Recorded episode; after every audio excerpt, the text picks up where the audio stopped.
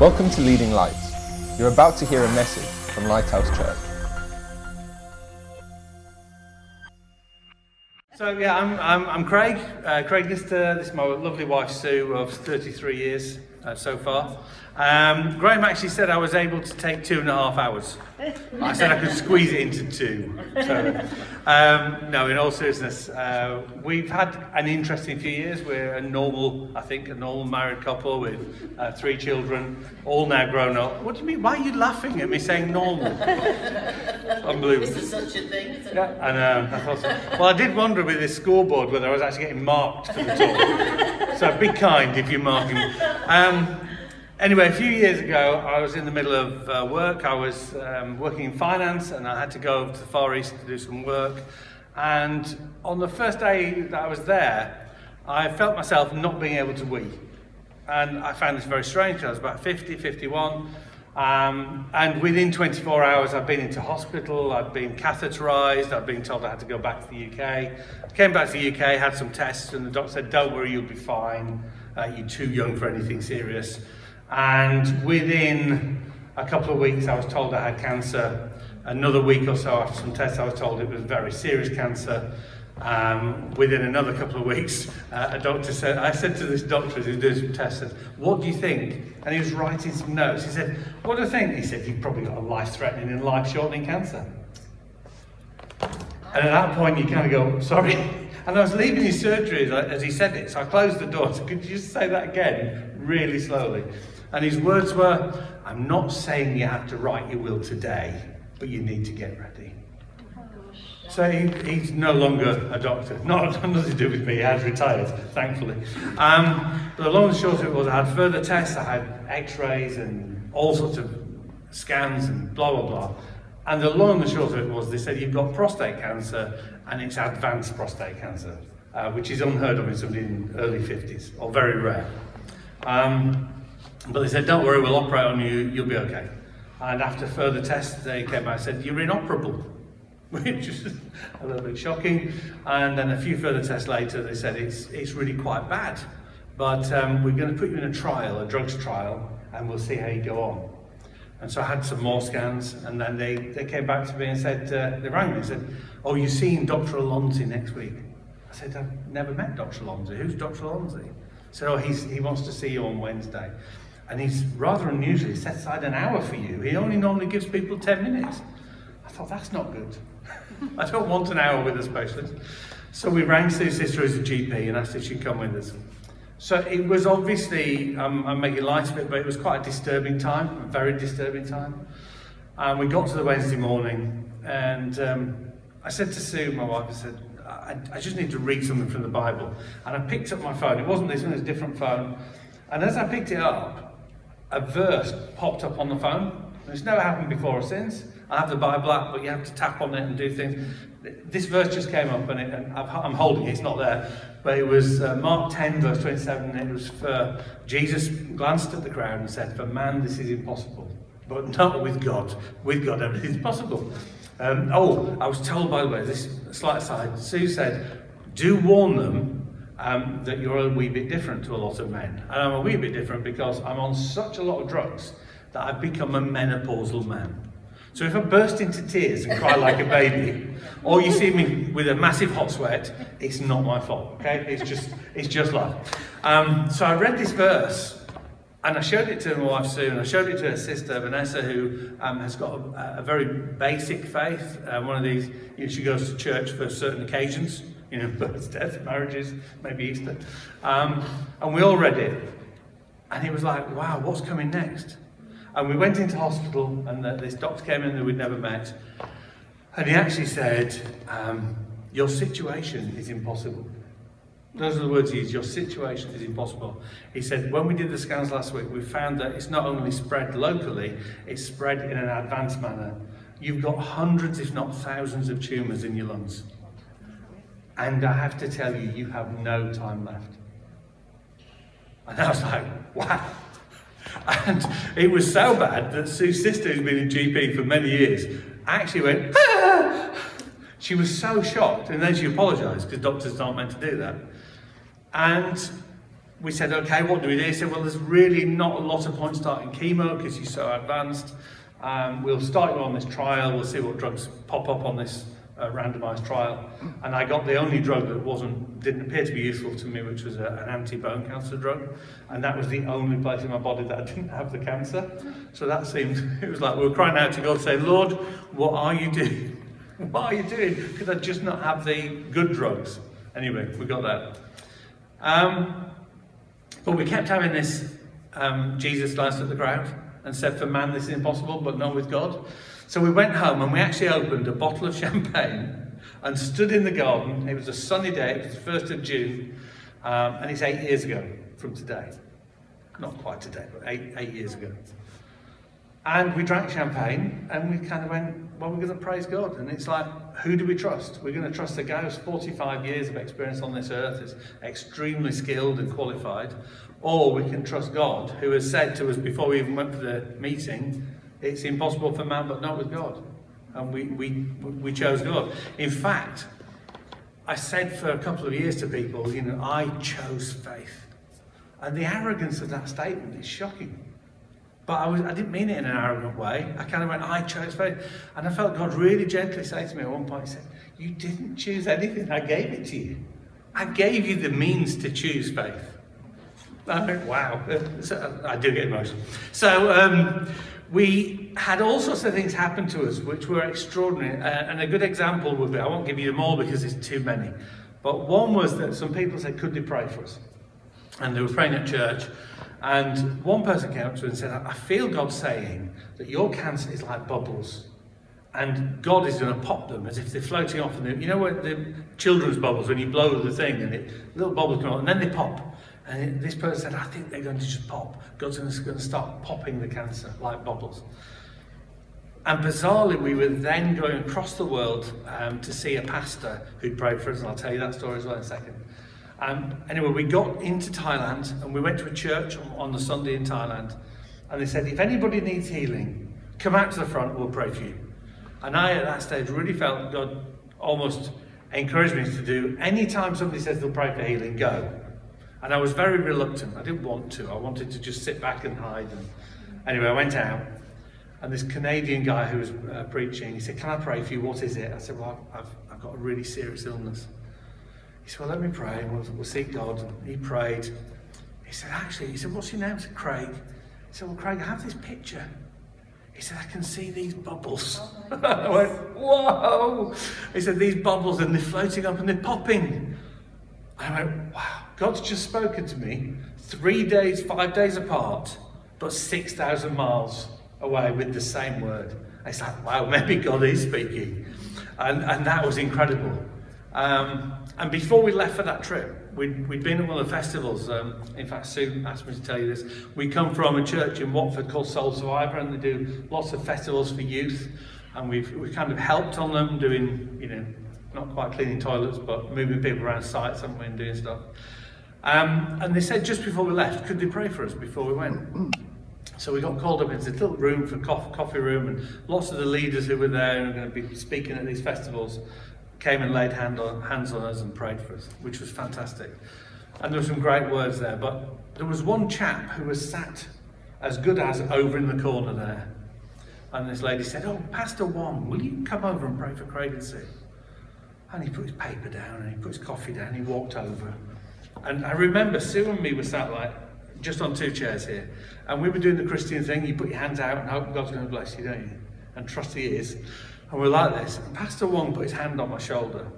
And I won't do it as loud as he did. But as he put his hand on my shoulder, he went, Wow!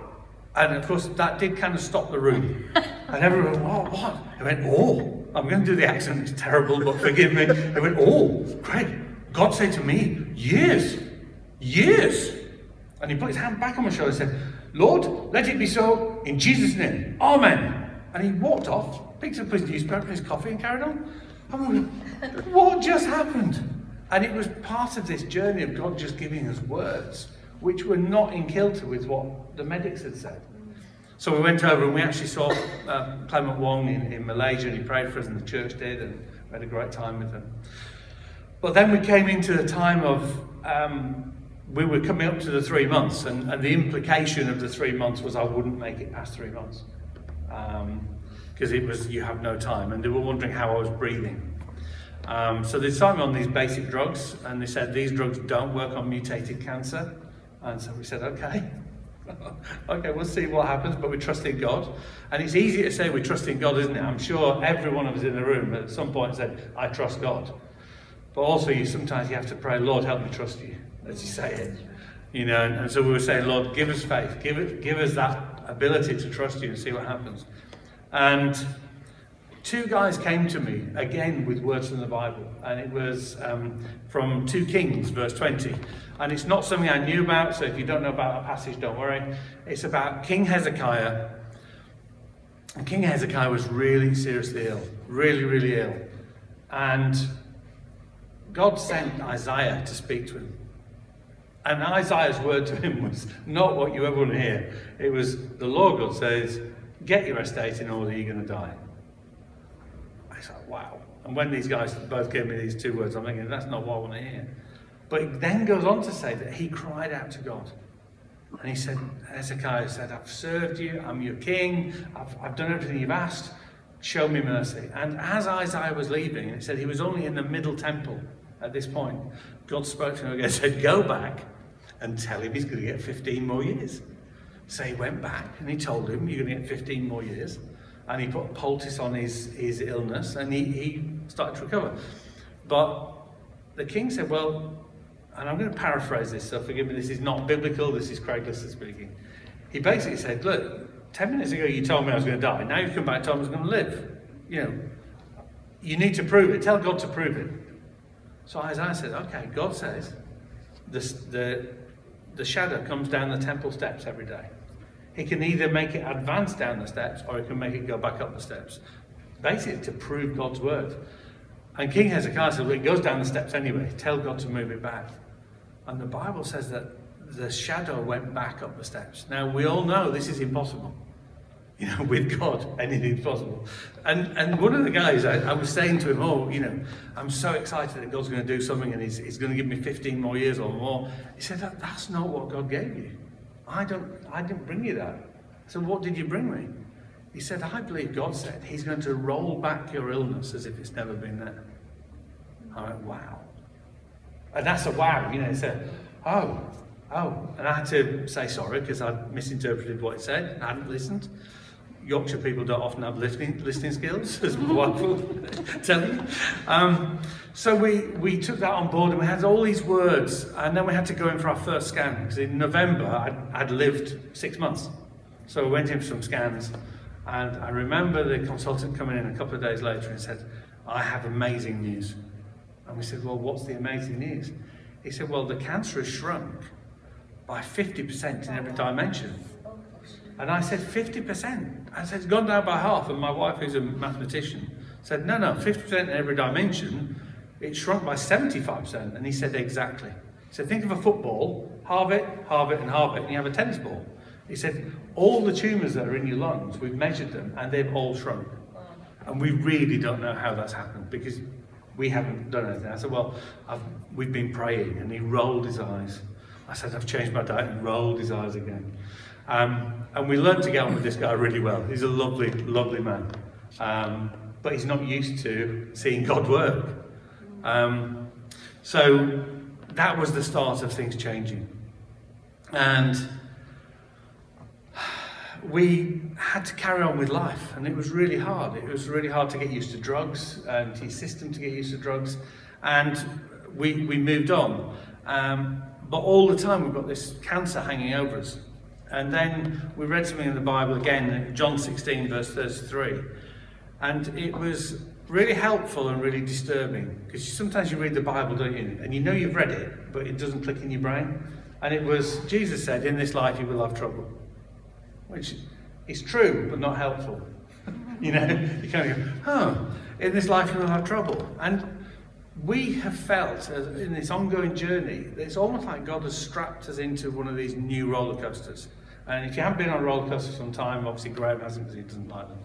But they, they sit you on these roller coasters, and often the floor then vanishes, and your legs are left dangling.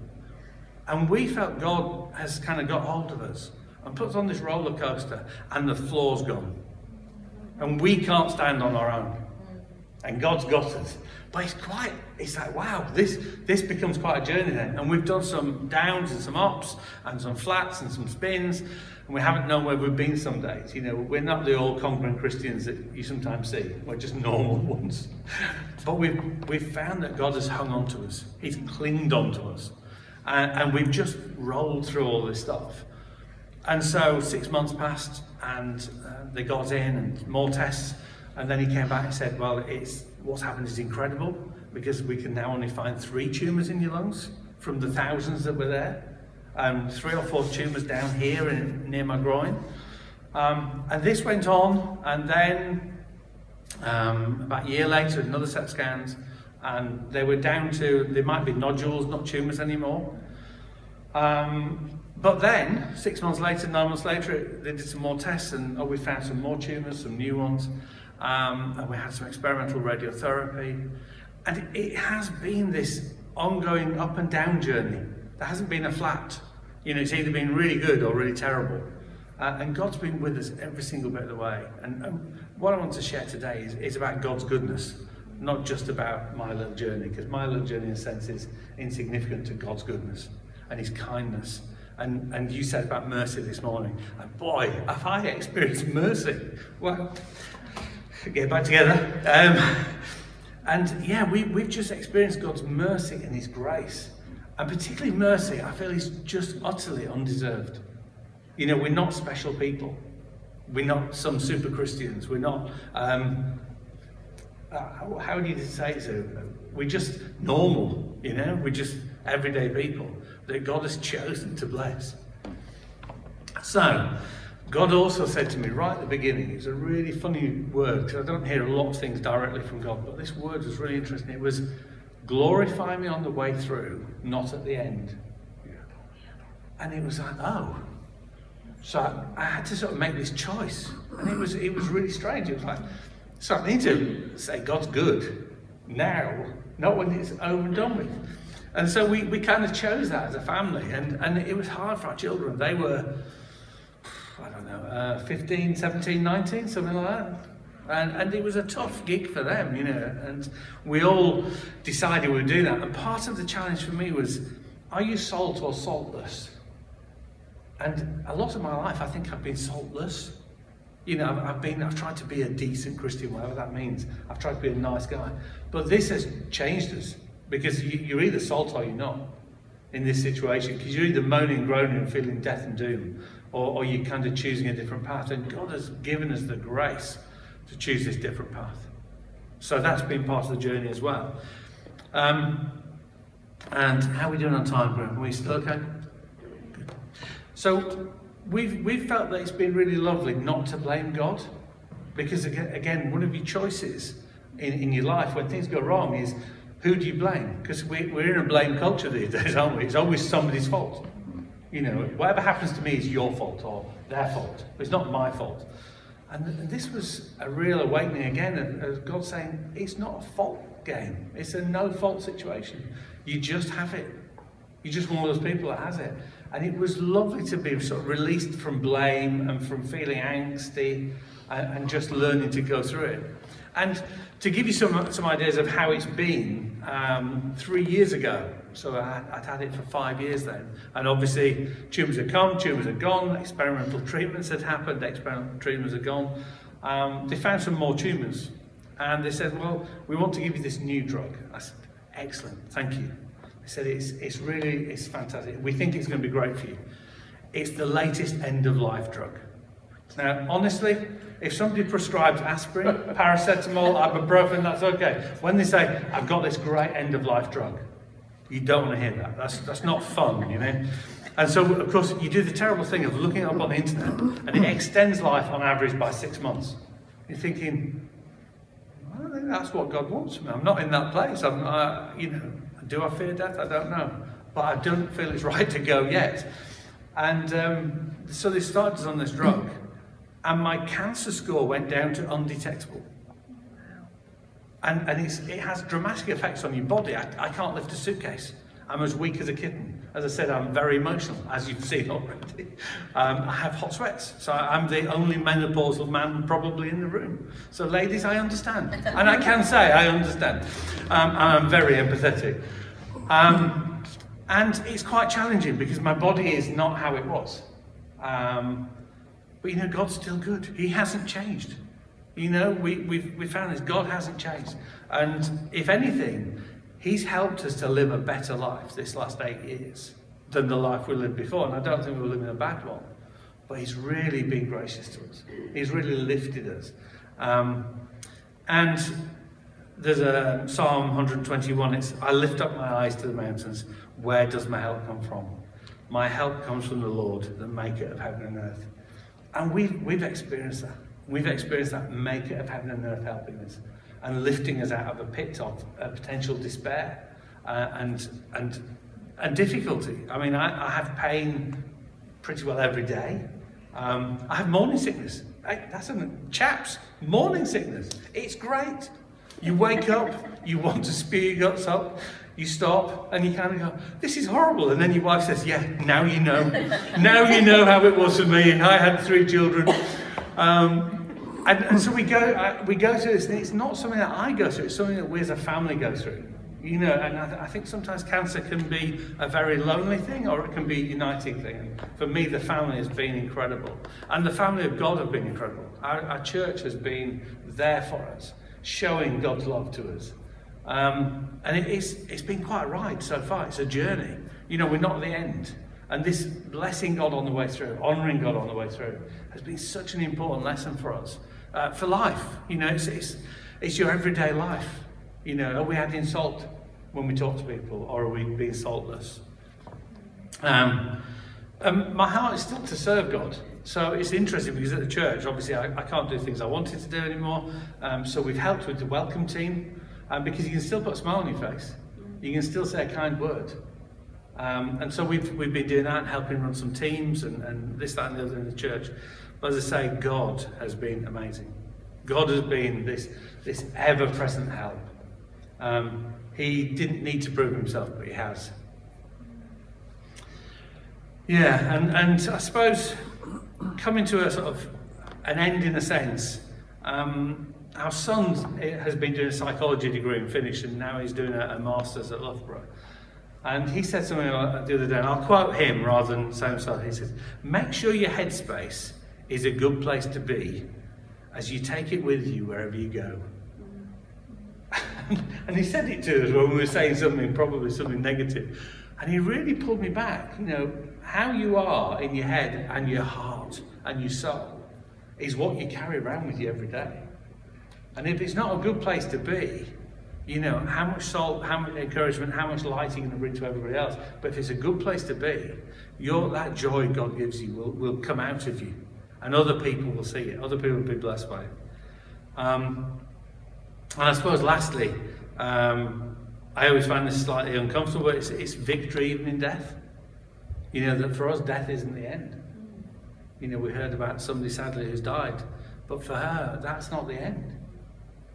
And you know, Paul said, and we've, heard, we've, if you're a Christian here and you know the Bible a little bit, you'll know this, which is for me to live is Christ, to die is gain. And I'm starting to get it. I'm starting to get it. So, in conclusion, we are very blessed to be here with you.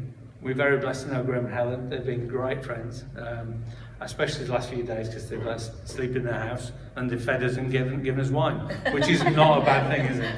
Um, but no, we're super blessed. It's that we're on a journey. We're still on this journey. I'm, I'm in hospital regularly. I have blood tests, I have scans, I have, as I say, I have all these drugs. I'm still on this end of life drug. Um, when we, when we said to the surgeon, I will finish, I promise. when we said to the, sorry, the consultant, the oncologist said, he said, well, there are other people like you. I said, that's great. Great to know. How, how many people are there and where are they? He said, well, you know, I'm not sure where they are really. And he works with a guy called Professor De Bono, and they're two of the two top guys in Europe.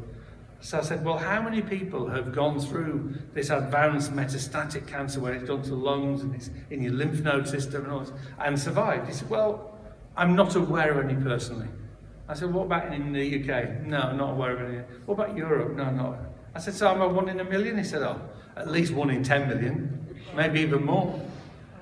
And you know, sometimes God just makes a decision. And we're the lucky recipients of it. I, I use the word lucky very carefully. But you know, God just chooses, doesn't he? And it's not for us to question God. And when he does, we, you have to be grateful. Thanks for listening. Please visit leadinglightsnetwork.com for more resources and subscribe to our podcast on iTunes. Please consider supporting this ministry by making a donation on the giving page at leadinglightsnetwork.com or lighthousejersey.com.